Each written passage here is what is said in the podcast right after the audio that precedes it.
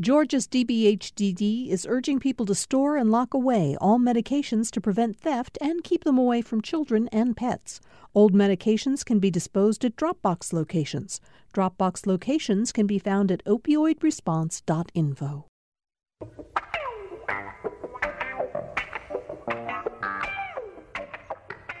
Welcome to Political Rewind. I'm Bill Nigut. Thanks for joining us for today's show. I got a couple of breaking news stories I want to share with you, and then we'll uh, introduce our uh, guest for uh, the program.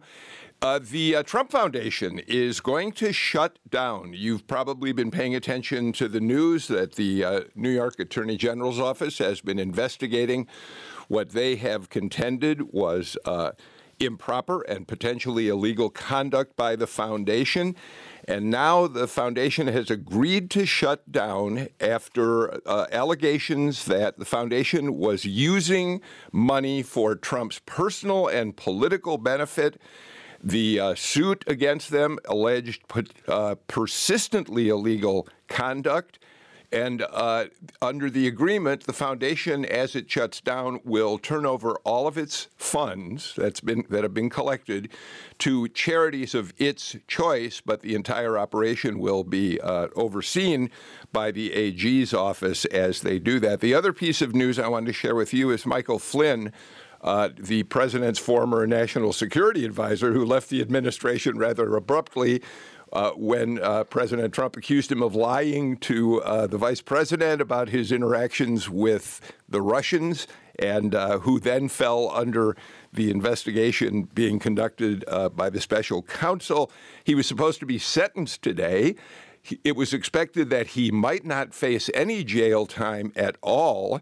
Uh, the sentence was for lying to the FBI. In fact, that sentencing was delayed when the judge said that he believed that Flynn may have uh, taken actions that undermined the United States. And so the sentence has been delayed. And Kevin Riley, who's sitting next to me, presumably uh, Flynn now has some time to try to convince a new judge or this judge that he doesn't deserve any jail time because of the way he's cooperated with the special counsel. Mueller says that he has been cooperating. Right. This just gets stranger and stranger. I mean, yeah. they had a deal worked out. It looked like Flynn wasn't going to have to go to jail at all. And then uh, his attorney made a statement, and then Mueller countered that statement. And Then the judge sort of went off on him today. So, Darn these pesky judges. Uh, well, I mean, uh, we'll see what happens. All right. That's Kevin Riley, of course. He's the editor of the Atlanta Journal Constitution. It's Tuesday, the day that we always look forward to having Kevin join us. Thanks for being here. And, and Kevin, we have a special guest who we're going to talk to today. Joining us from uh, NPR studios in Los Angeles is Bill Schneider. Many of you will recall that Bill was the senior political analyst for CNN for just about 20 years. He uh, is also a professor at the Schar School of Policy and Government at George Mason University. He's been a visiting professor at UCLA, Brandeis, Boston College. Uh, he's uh, written for almost every major publication the LA Times, the New Republic, the Atlantic, Washington Post. Uh, Bill Schneider, I don't think uh, your credentials, I think your credentials speak for themselves. Welcome to Political Rewind, Bill.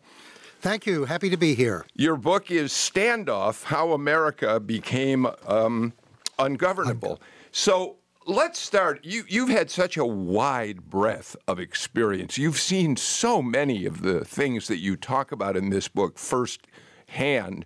So let's talk about first what the thesis of your book is, and then go into some specifics. And I want to start right from the beginning.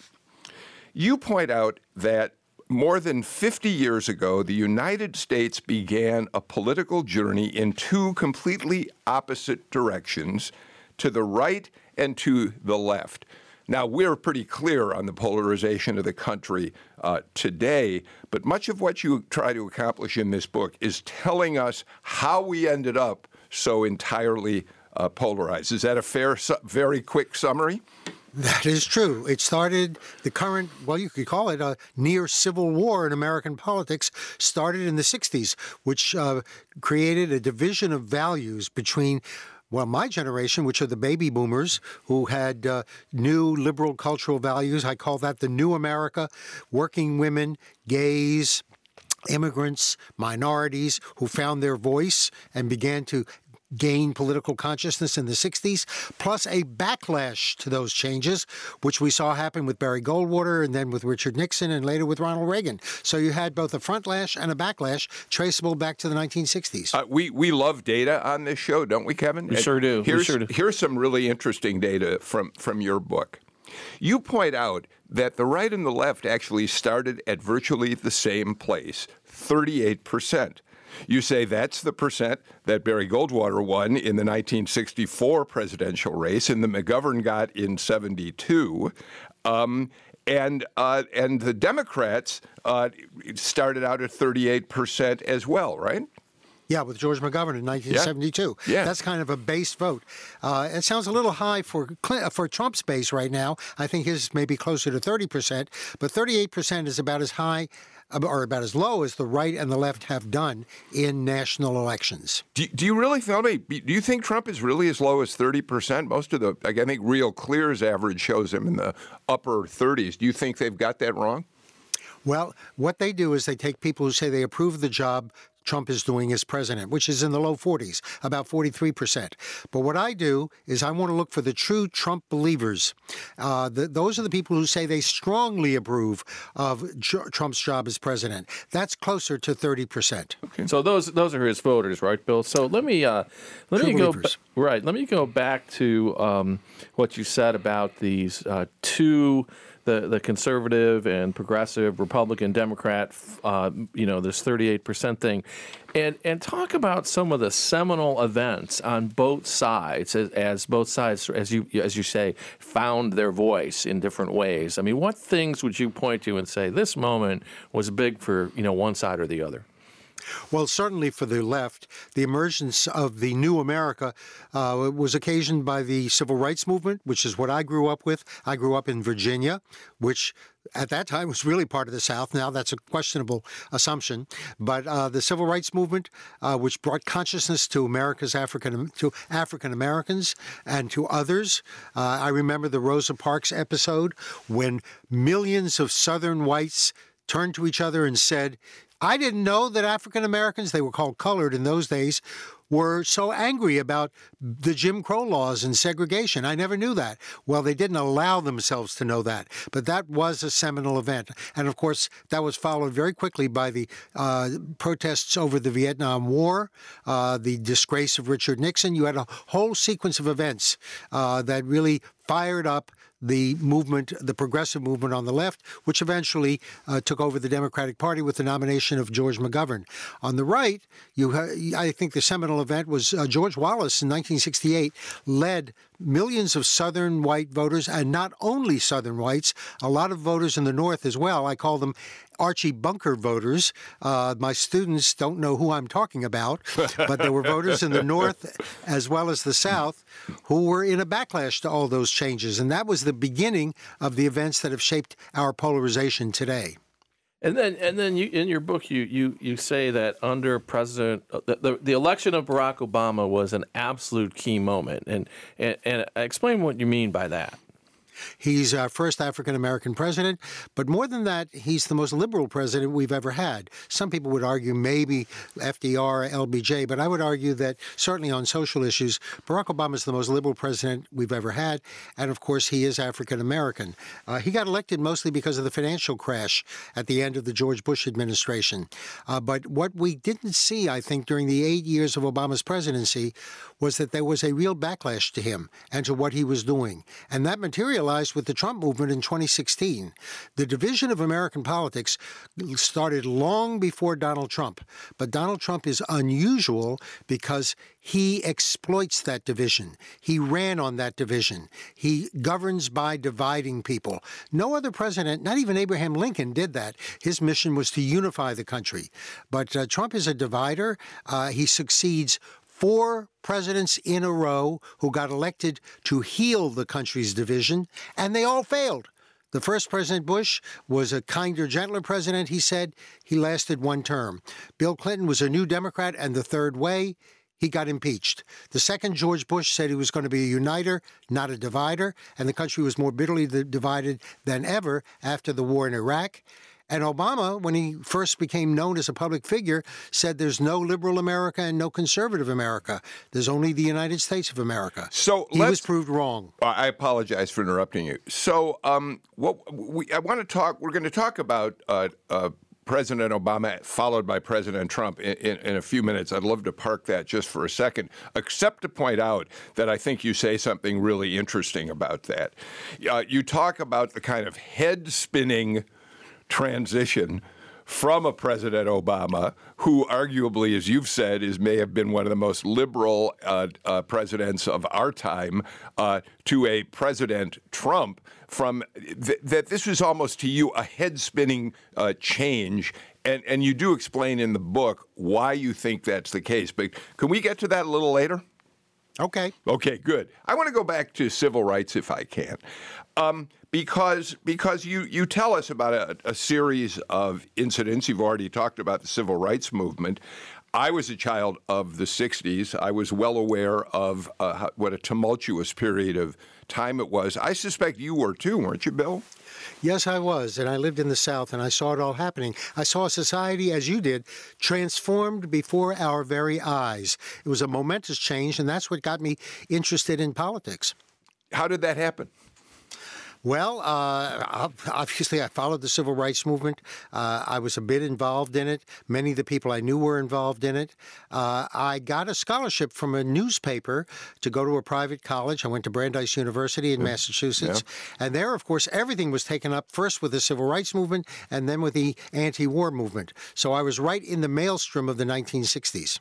So we we look at the the 60s and see the the divide really grow wide suddenly. You have the anti-war liberal left and uh, the backlash on the right, which is both, I think, and, and, tell me if you think I'm wrong, which is both tied up with what we'd seen in the civil rights movement as it developed, but also in the anti war movement. Those two uh, major uh, movements in American life, those two major events in American life, really be- began to show us the, the divide. So that when you say it's not recent, it really isn't, is it? No, it is not. And uh, I point out in the book that when the president of China visited President Obama some years ago, I was covering that uh, for CNN. And I pointed out that China also had a great revolution in the 1960s, the great proletarian cultural revolution. The difference is they got over it. I was in Beijing a couple of years ago, and they actually have theme restaurants about the Cultural Revolution with waiters dressed as red guards carrying around little red books. They treat it the way we treat our own Civil War from the 1860s as a historical memory. Uh, but the fact, the difference is they got over it. We never got over the 60s. Bill Clinton said a few years ago that uh, if you thought the 60s did more good than harm, you're probably a Democrat. And if you thought they did more harm than good, you're a Republican. That's about as neat a summary as I can think of. Well, one of, one of the other really interesting themes I think that you develop in the book is this idea of values versus interest, which I think yeah. you're hinting at right issues. there. Yeah. Um, talk about that a little bit because um, I think a lot of values were developed in the 60s, well, one I, way or the other, right? I, I, I want to, I do want to, let me, if you don't mind, let me go one more step on this notion of what happened in the mid 60s. And here's why I want to do it, Kevin, because you'll like this. In 1960, Bill, you know this, uh, John F. Kennedy won the state of Georgia.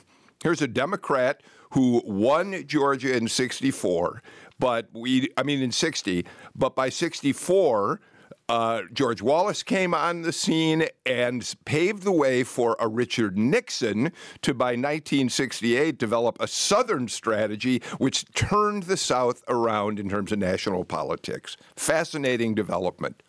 Yes, and let me tell, give you an interesting statistic. It's my favorite election statistic in the entire world.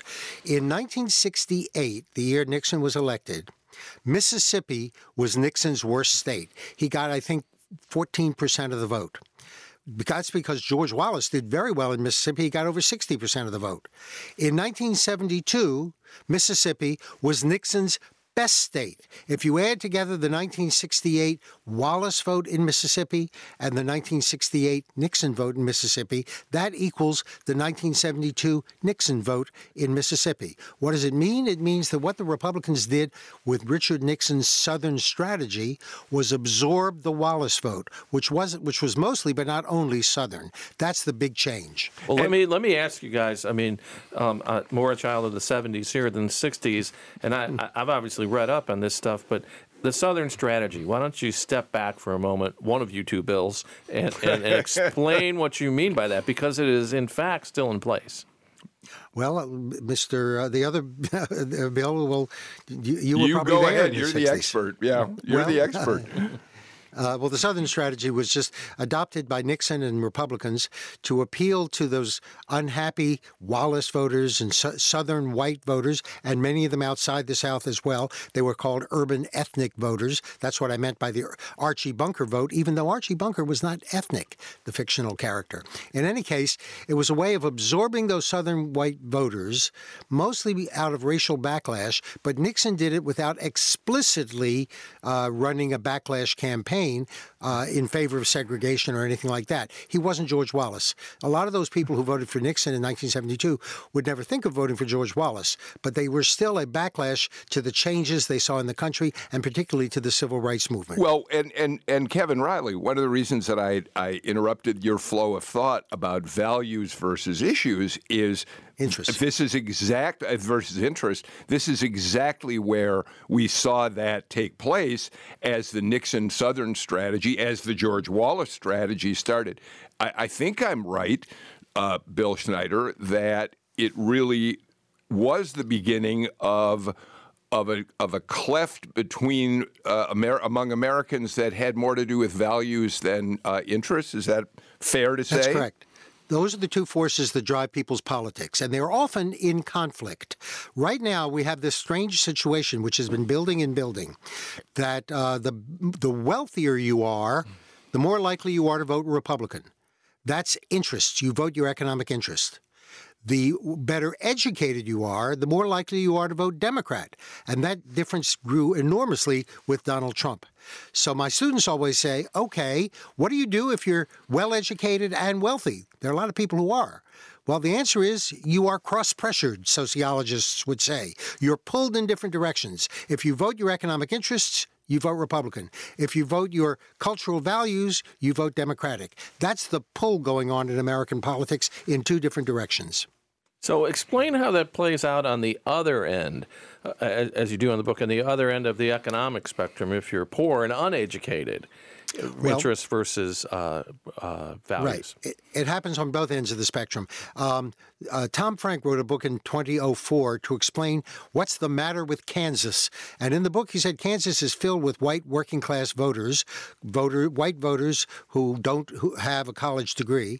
And he said he was complaining because he's on the left, and he said, "Why don't they vote their economic interests? It's outrageous. They used to Kansas used to be the hotbed of economic populism. Mary Lease, the leader of the populist movement, said farmers should raise less corn and more hell.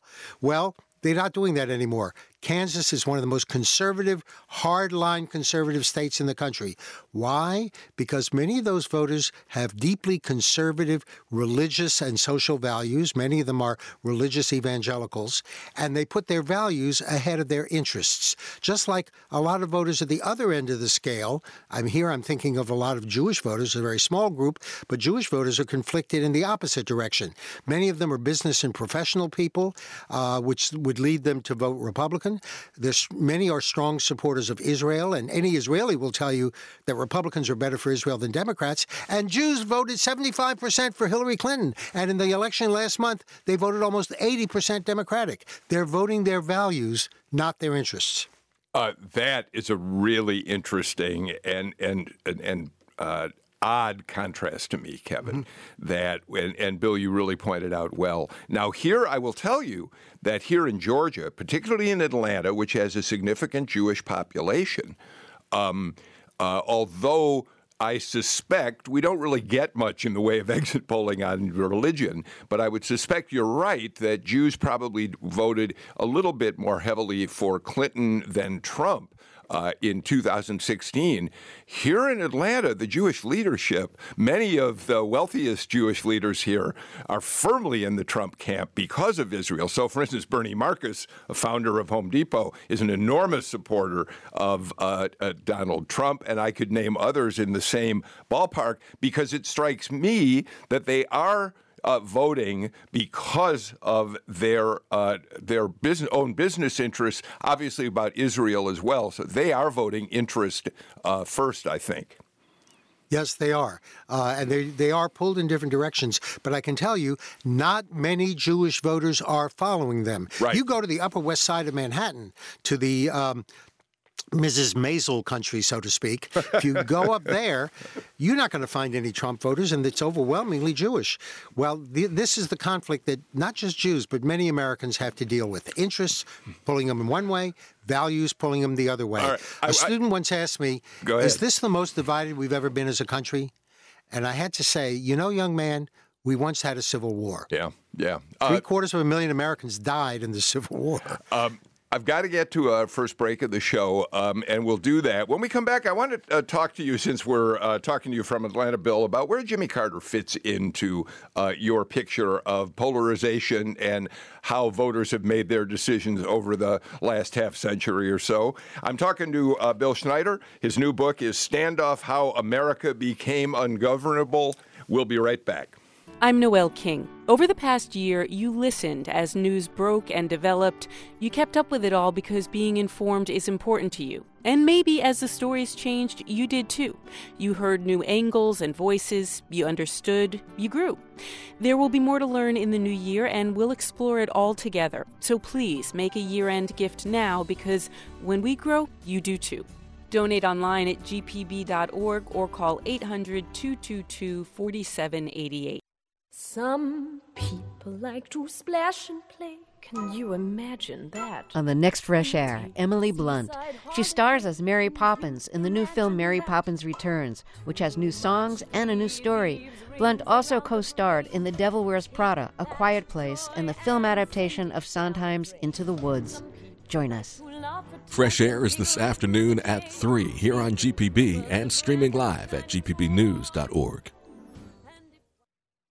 Welcome back to Political Rewind. Uh, Bill Schneider, longtime senior analyst, political analyst for CNN, and author of Standoff How America Became Ungovernable, is with us from NPR in Los Angeles. I, and Kevin Riley, the editor of the Atlanta Journal Constitution, is here with me in our studio.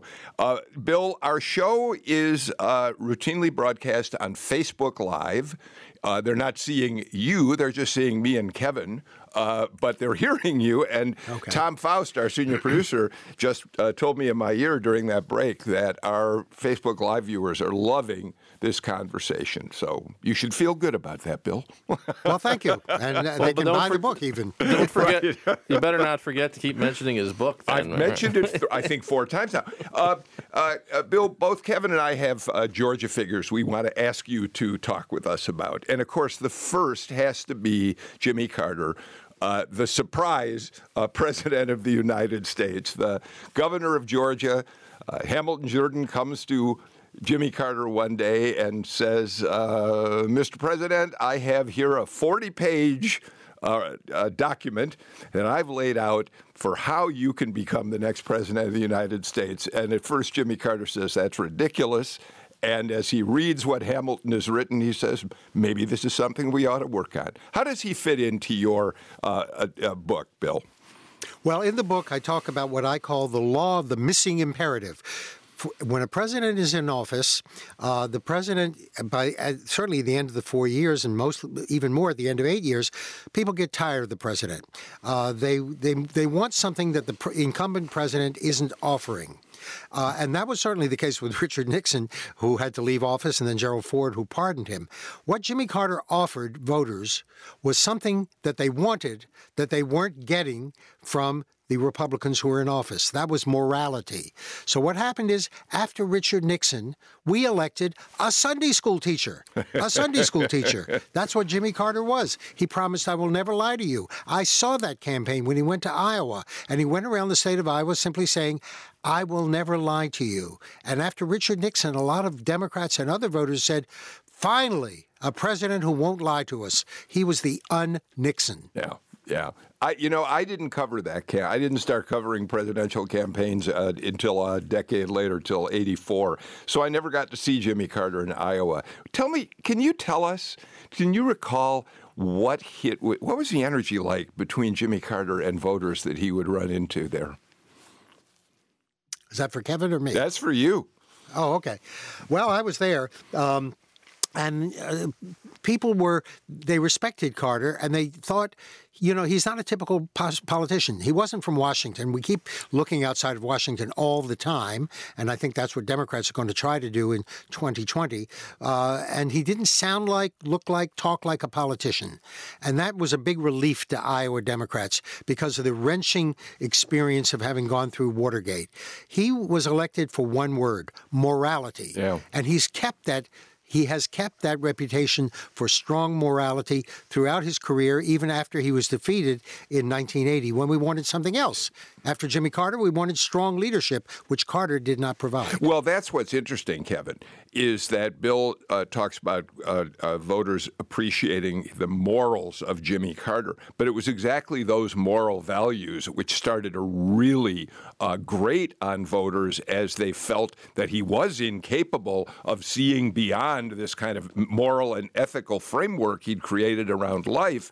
And they, they I think they grew tired of that. And as Bill says, they looked then for a strong leader, and who better than a than a movie uh, cowboy? Right, exactly. Well, I mean, the other, the other thing that I think that Carter example points out, right, right, uh, Bill, in your book, is that this idea of crisis, the the the the need for some sort of imperative for American government to really, really work. We're going to get to that, but I got to ask you about one other political figure, and no one, really, there's no one in, in the in this state who's, when you say his name, inspires stronger reaction than Newt Gingrich. So, so give us Newt, Newt Gingrich framed by you know this the, the, your, the theories of your book and and how he fits into that. Well, he, he became the uh, Republican leader in the House, and the Republicans had been uh, uh, the minority party in the House, it seemed like forever, really since 1954. And he showed them a different direction. He was confrontational. He was angry. He refused to cooperate with the majority Democrats. And Republicans were really inspired by that. And once Bill Clinton became president and turned out to be pretty liberal himself on guns, on, remember, gays in the military, on spending, and he raised taxes, all those things got really really irritating to Republicans, they went into a revolt. And Newt Gingrich really was perfectly cast as the leader of that revolt because he refused to accept what had become the consensus in American politics. And the peak of his career was in 1994 when the Republicans took control of the House of Representatives for the first time in 40 years and in a reaction to Bill Clinton. It was an astonishing moment in politics, uh, certainly across the country, but here in Georgia, since Newt was congressman here, he had unveiled the Contract for America, which there's some there there are people who debate whether this is the case or not, Kevin and Bill. Uh, but it was really an effort, in many ways, to nationalize the uh, the campaign, the race, to give Republicans running across the country talking points. Now there there are some people that argue, well, a lot of people ignored it out there, a lot of Republican candidates. But Bill, it really was uh, a major effort to say, here's is what we as Republicans nationwide stand for. And they won, what, 80 seats in that mid year election and launched Newt's career as Speaker of the House. I think it was like 63 seats. Was it, no, was it only 60 like some? Okay. 60 some, I think. Okay. I'm, I'm, not sure. I get my years mixed up. but they won a whole lot of seats. well, in a and way, they won though, a lot right? of seats in the South. Yeah. Right. Yes. In a way, then, you could say that the contract for America was a statement of values. In other words, was appealing to that idea that our value our values above all else because there were certain things in it that turned out to be a little impractical to say the least. Bill? Well, yeah, it was a statement of values, and mo- really it was anti-Clinton. Clinton had been in for only two years, and he had this huge setback in 1994. In the end, he had to argue the President of the United States is still, still relevant, he argued in 1995. Well, shortly after that, we had the Oklahoma City tragedy, and he showed exactly how relevant he was. He got easily reelected in 1996 without much trouble. Well, a lot of Republicans are pointing to that and saying, well, after a big setback in the 1994 midterm, Clinton got reelected, and so did Obama after the 2010 midterm. Uh, and uh, other presidents, uh, Ronald Reagan had a big setback in 1982. He easily got reelected elected. Every election year is really a new world.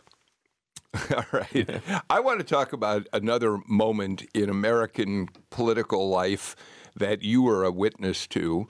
And uh, and that once again is an example of how society has been torn apart in terms of uh, how we deal with the events in front of us.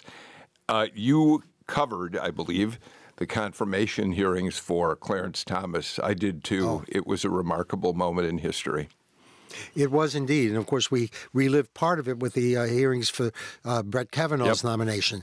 Well, uh, what happened? I call it a consciousness-changing moment. We journalists, you and I and others, those are what we live for. When some dramatic event happens, and overnight people's attitudes change. That's what happened with the Rosa Parks experience in the 1950s. It happened with Anita Hill in 1991 uh, with the Clarence Thomas confirmation hearings. I was covering that live, and I can tell you that we really didn't know what in the world was going on. And I don't think members of the Senate Judiciary Committee was, knew what was going on.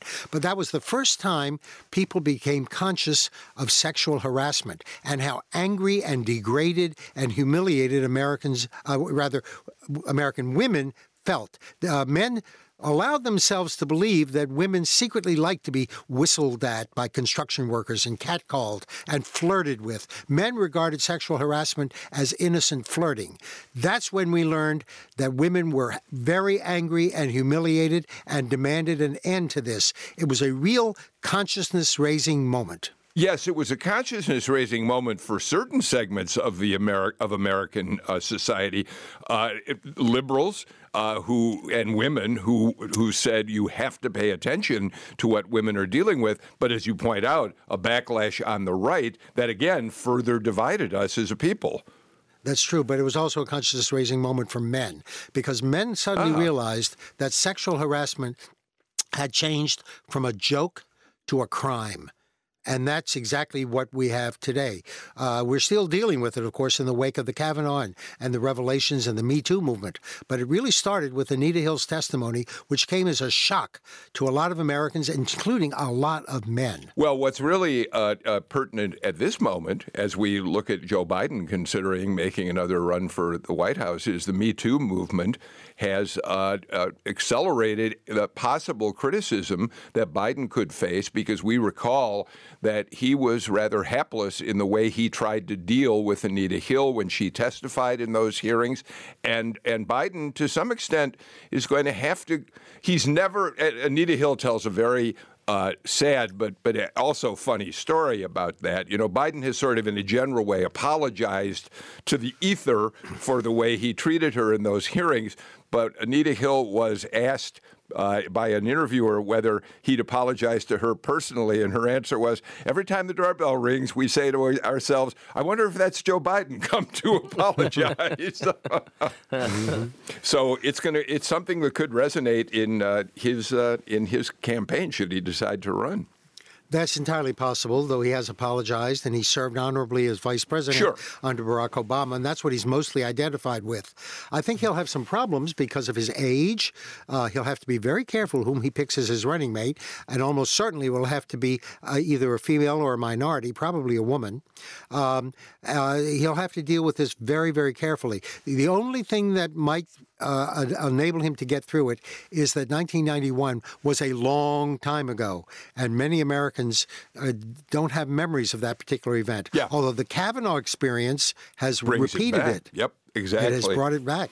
So he has to be very careful about that issue. By the way, Bill, I don't get an opportunity to really look at what our Facebook listeners are saying to us as they watch the show on Facebook. But I will tell you, I'm looking at enough things to say a lot of our people are saying, Joe Biden, please no. And it's not like they don't like Democrats; they just don't think he's the right Democrat. Kevin, well, well, you know, we got into the Anita Hill thing, so let's talk about Monica Lewinsky and Bill Clinton. Oh. And again, within the context of some of this stuff that you mentioned, uh, and then you have quite an anecdote involving a late night phone call you got. We were very impressed with the name you dropped in the book. So we're going to give you a chance, Bill. We're just setting this one out there for you to knock it out of the park.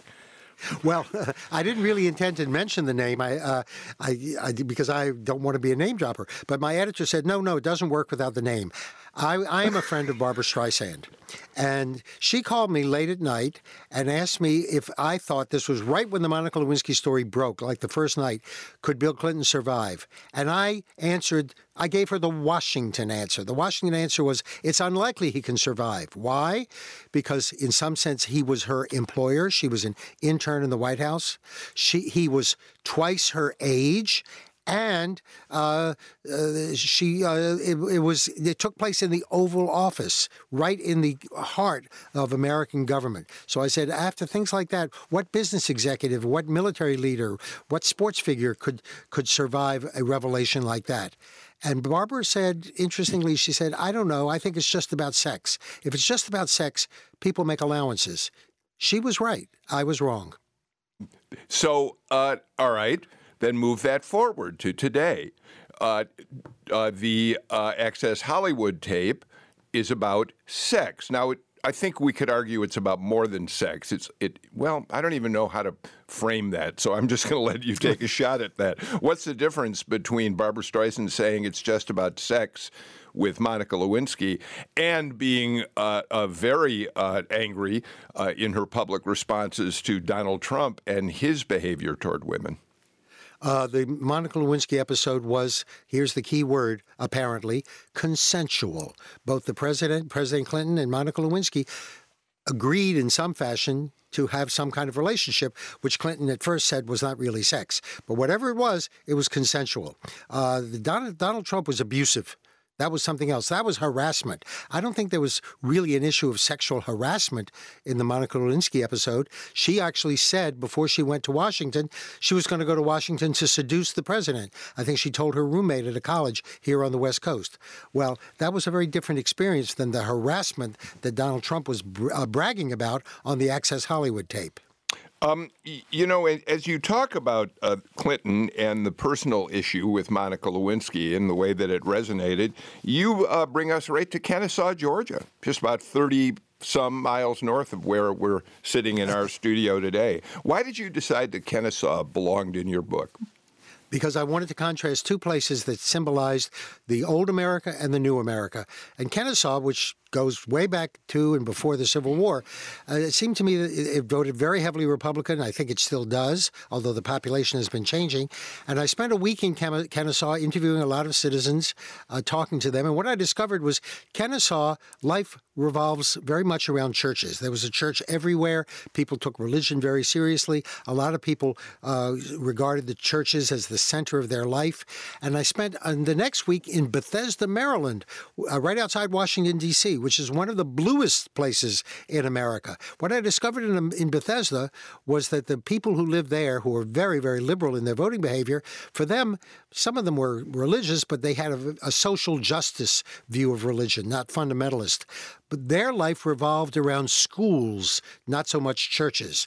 And so I pointed out that uh, in in Bethesda, uh, people, parents wanted their children, well, I'll do it backwards. In Kennesaw, parents wanted their children to go to heaven.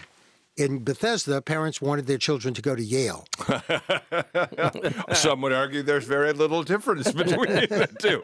Let's do this. Let's get our final break of the show out of the way and come back. We're talking to uh, Bill Schneider about Standoff How America Became Ungovernable, his new book. For decades, the U.S. government had evidence that coal miners were being exposed to toxic dust. We was all young and strong and stout, and every one of us is either crippled or dead. But the government did not act to stop it. We was all young men. We were just kids. An investigation into what's behind an epidemic of black lung disease in Appalachia this afternoon on All Things Considered from NPR News. 4 till 7 on GPB and GPBnews.org. As you support the organizations that matter to you during this season of giving, please remember that listeners power everything GPB brings to you. Worldwide and statewide news, long form interviews, smart entertainment, and educational services for teachers and students. There's still time to make your tax deductible year end gift. Please go to gpb.org now and click donate or call 800 222 4788. Thanks for your support and happy holidays. We're back on Political Rewind. Uh, Bill Schneider, uh, partisanship is a theme that obviously uh, uh, animates a great deal of this book and the way in which we reached the partisan divide that has so uh, paralyzed us today. And I want to just go back one more time to the Clinton years because I think you make a really interesting point about impeachment. You tell us that virtually every poll back in 1998 uh, that asked the public uh, how they felt about impeachment, the, the Americans said, We don't want to see the president impeached. Many of them because they thought he was doing a good job, regardless of uh, what had happened with Lewinsky. You say in the Gallup poll, only 36% favored impeachment but that among Republicans in that same Gallup poll, 72% of Republicans wanted to do it. All right, given all that, and given that that reflects a kind of state we find ourselves in today in terms of the partisan divide, why did it make sense for Republicans to go ahead and impeach and put Bill Clinton on trial? Uh, because they're under pressure from their own base supporters. It's like the Trump base today. They demand that re- all Republicans in Congress support Donald Trump. If a Republican dares to oppose Trump or criticize him, he, they're going to find themselves opposed in the Republican primary by an army of Trump voters. That was the same thing that happened to Republicans when they impeached Bill Clinton. If they didn't vote to impeach Bill Clinton, they would have been in big trouble in the Republican primaries and probably would have lost their seats. They were terrified about what was happening to the Republican base. And yet, the outcome of that uh, essentially was what led to Newt Gingrich's downfall. Uh, of course, yes, it did, uh, because because he failed. Look, I remember covering the election night in 1998. I always say there there is a phantom candidate in every election called expected. You don't just have to win, you have to do better than expected. Mm-hmm. If you do worse than expected, you lose. Well, what happened in that election, everyone expected the president's party, the Democrats, to lose seats because President Clinton was about to be impeached. And what happened is the Democrats gained five seats. That was amazing. And I announced at the end of the evening, if anyone was watching at two in the morning, that the Democrats had just defied expectations by gaining seats. Yeah. This was such a dramatic breakthrough that Newt Gingrich felt he had no choice but to resign because he had failed in his leadership on the impeachment yeah, issue. Yeah, yeah. You just can't, you know, you, you, it, I want you, it, it, it's interesting because we are all sitting here, whether you think, you may feel that Donald Trump is doing a great job. I, I, I, that's fine. Uh, not you, Bill, but our, some of our listeners.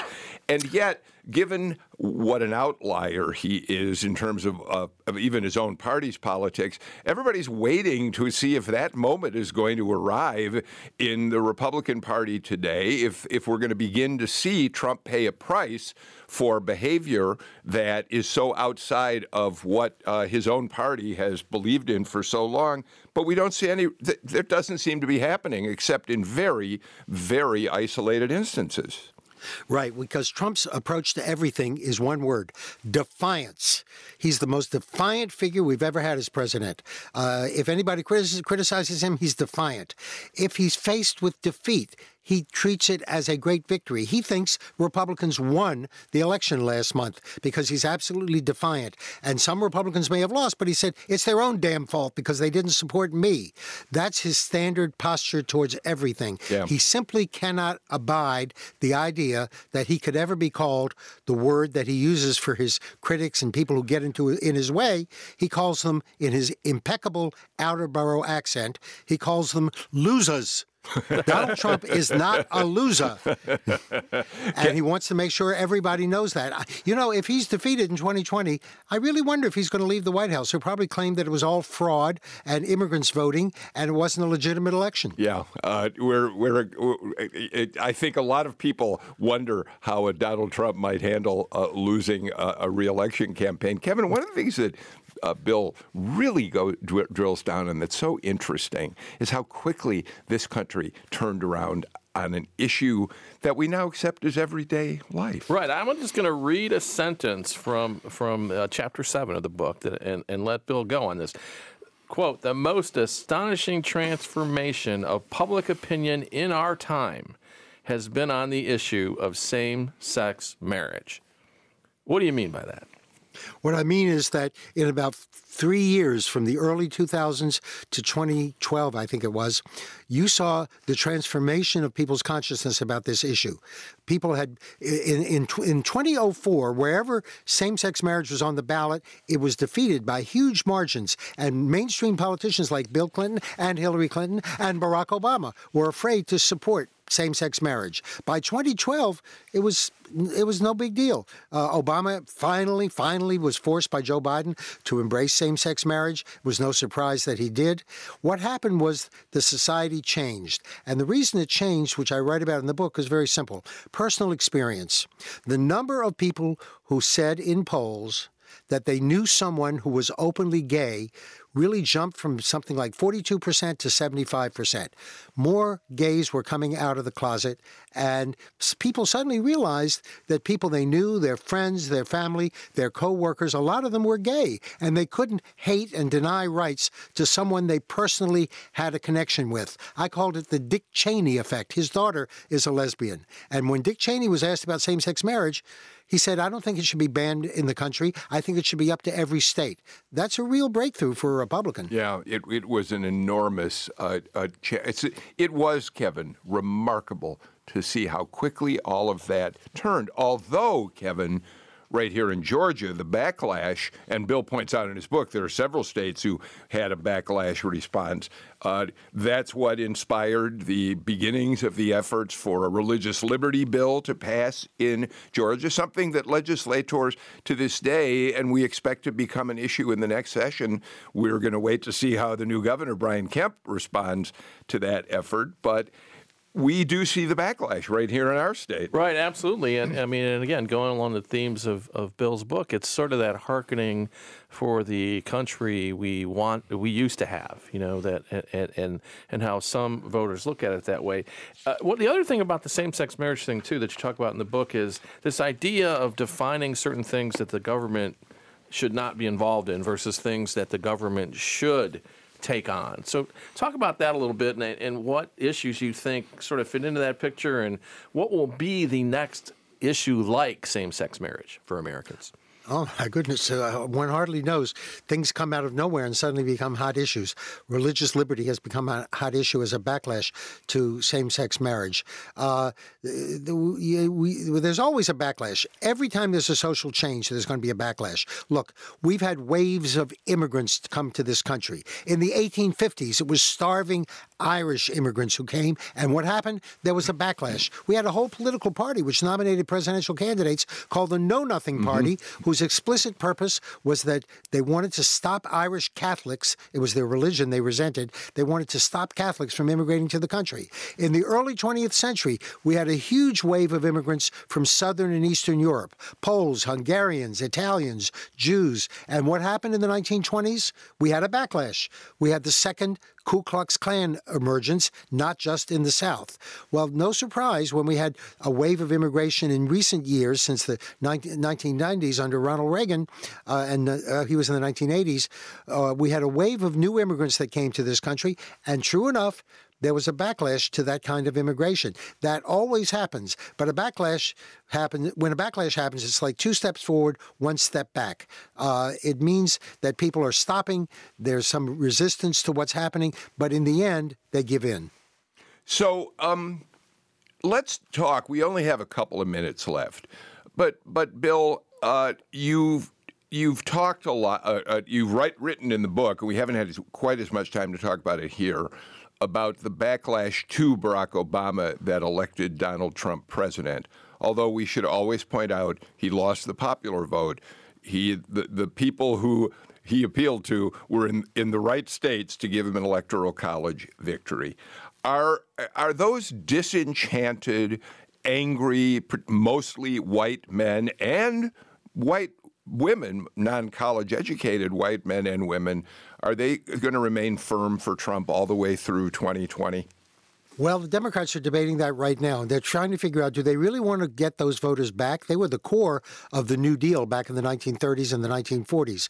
Uh, and that's an interesting point because it may be very difficult for the Democrats to get them back because of their, their social values are so antithetical to what Democrats are talking we about. Had, Democrats, we had a primary Democratic election right here in this state that tested that. We had Stacey Abrams running on a liberal uh, platform, uh, hoping to embrace uh, African American and other minority voters, and a contender Stacey Evans, who tried to rekindle the old yellow dog Democrat rural uh, suburban uh, uh, coalition, and she failed, unfortunately for her, miserably. But go ahead, Bill.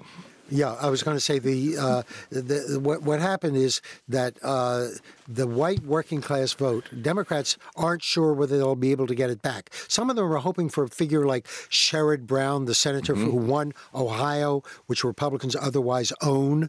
The Sherrod Brown won in Ohio. He's an economic populist, and the idea is you can use economic populism, economic populism, which is the left face of populism, to appeal to those white working class voters who are otherwise attracted to Trump's conservative social populism. Well, that is a possibility. You know what would help it along, though, if there's a recession. If there is a recession before 2020, I think Donald Trump is finished because yeah. those voters are just going to give up on him. Kevin, we're almost out of time. You got one more uh, quick observation question? Yeah, this is a big one though, uh, and I hope you can, can get to it uh, concisely. I'm just going to read another statement from the book that I think is very compelling, and, and get you to explain what you mean. "Quote: American government is set up to fail." That okay, sounds a little can... pessimistic, and I don't think you mean it that way at all, uh, based on yes, my reading of the book. But go ahead. yes, I do. It was set up by the founding fathers, who wanted a system that would that would be limited government. To them, strong government meant tyranny. It meant the King of England. They had fought a revolution against that, so they created checks and balances, divisions of power, a federal system to make it very easy to stop things from happening. That's the way our system operates. Well, things do happen. American government does work. It works if there's a crisis. When there's a crisis like the Depression, like 9 11, like the financial crash, when there's a crisis, all the blockages fall away, and public opinion is what forces politicians to work, to get along, to do things, and to pass legislation.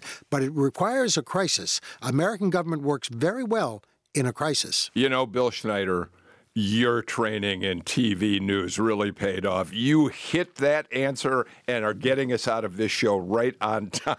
Okay. Uh, we've been talking to Bill Schneider, longtime political analyst for CNN, author of a new book, Standoff How America Became Ungovernable.